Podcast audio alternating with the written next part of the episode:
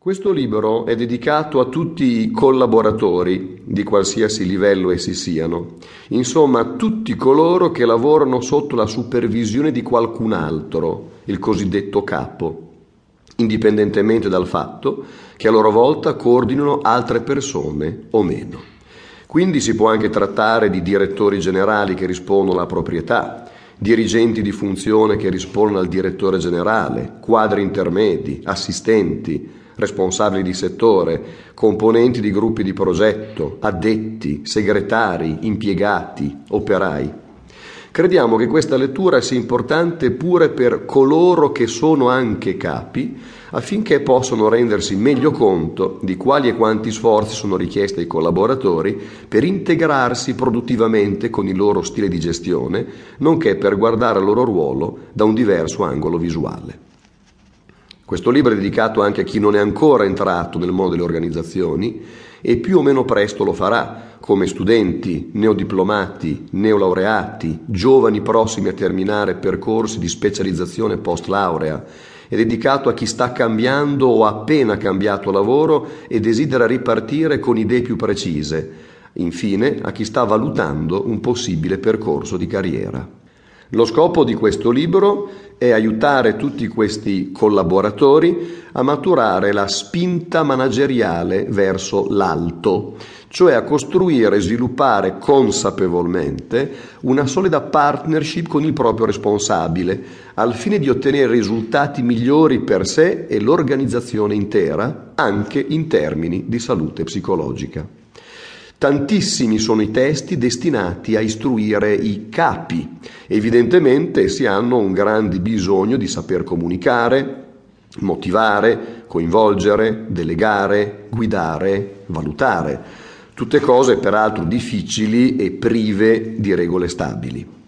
Pochissimi sono invece i testi rivolti ai collaboratori come se l'essere produttivamente collaborativi fosse facile e fosse naturale patrimonio di qualsiasi attore organizzativo, cosa evidentemente quasi mai vera.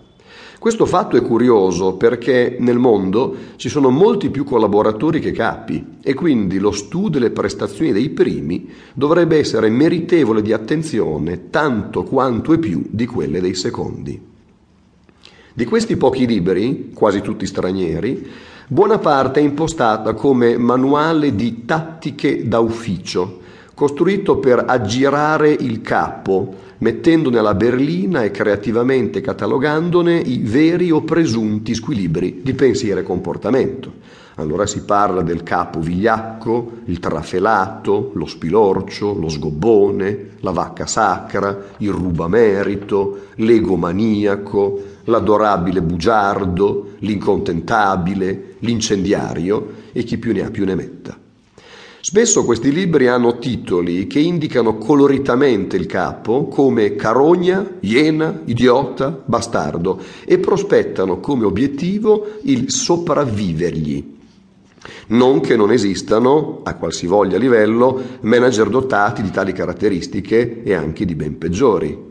La nostra proposta è però diversa. Lasciamo al capo tutte le grandi responsabilità possibili sull'esito della relazione col collaboratore, lo invitiamo a studiare e ristudiare le centinaia di sacri testi di management, tuttavia noi qui ci concentriamo sui poteri e doveri del collaboratore su tutto ciò che questi dovrebbe sapere e fare per offrire un contributo davvero professionale all'organizzazione. Insomma, qui ci occupiamo non di leadership e di team managing, le arti del cappeggiamento, bensì di followership e team playing, le arti della collaborazione. Ce ne occupiamo senza mai dimenticare che comunque sono i capi, con le loro decisioni, sia quelle strategicamente illuminate, sia quelle devastantemente miopi, a determinare gran parte di quello che accade nelle aziende e di riflesso nella società. Ai collaboratori però spetta di aiutarli, aiutarli anche a cambiare, controllarli, trovare la forza di essere propositivi e prendersi responsabilità.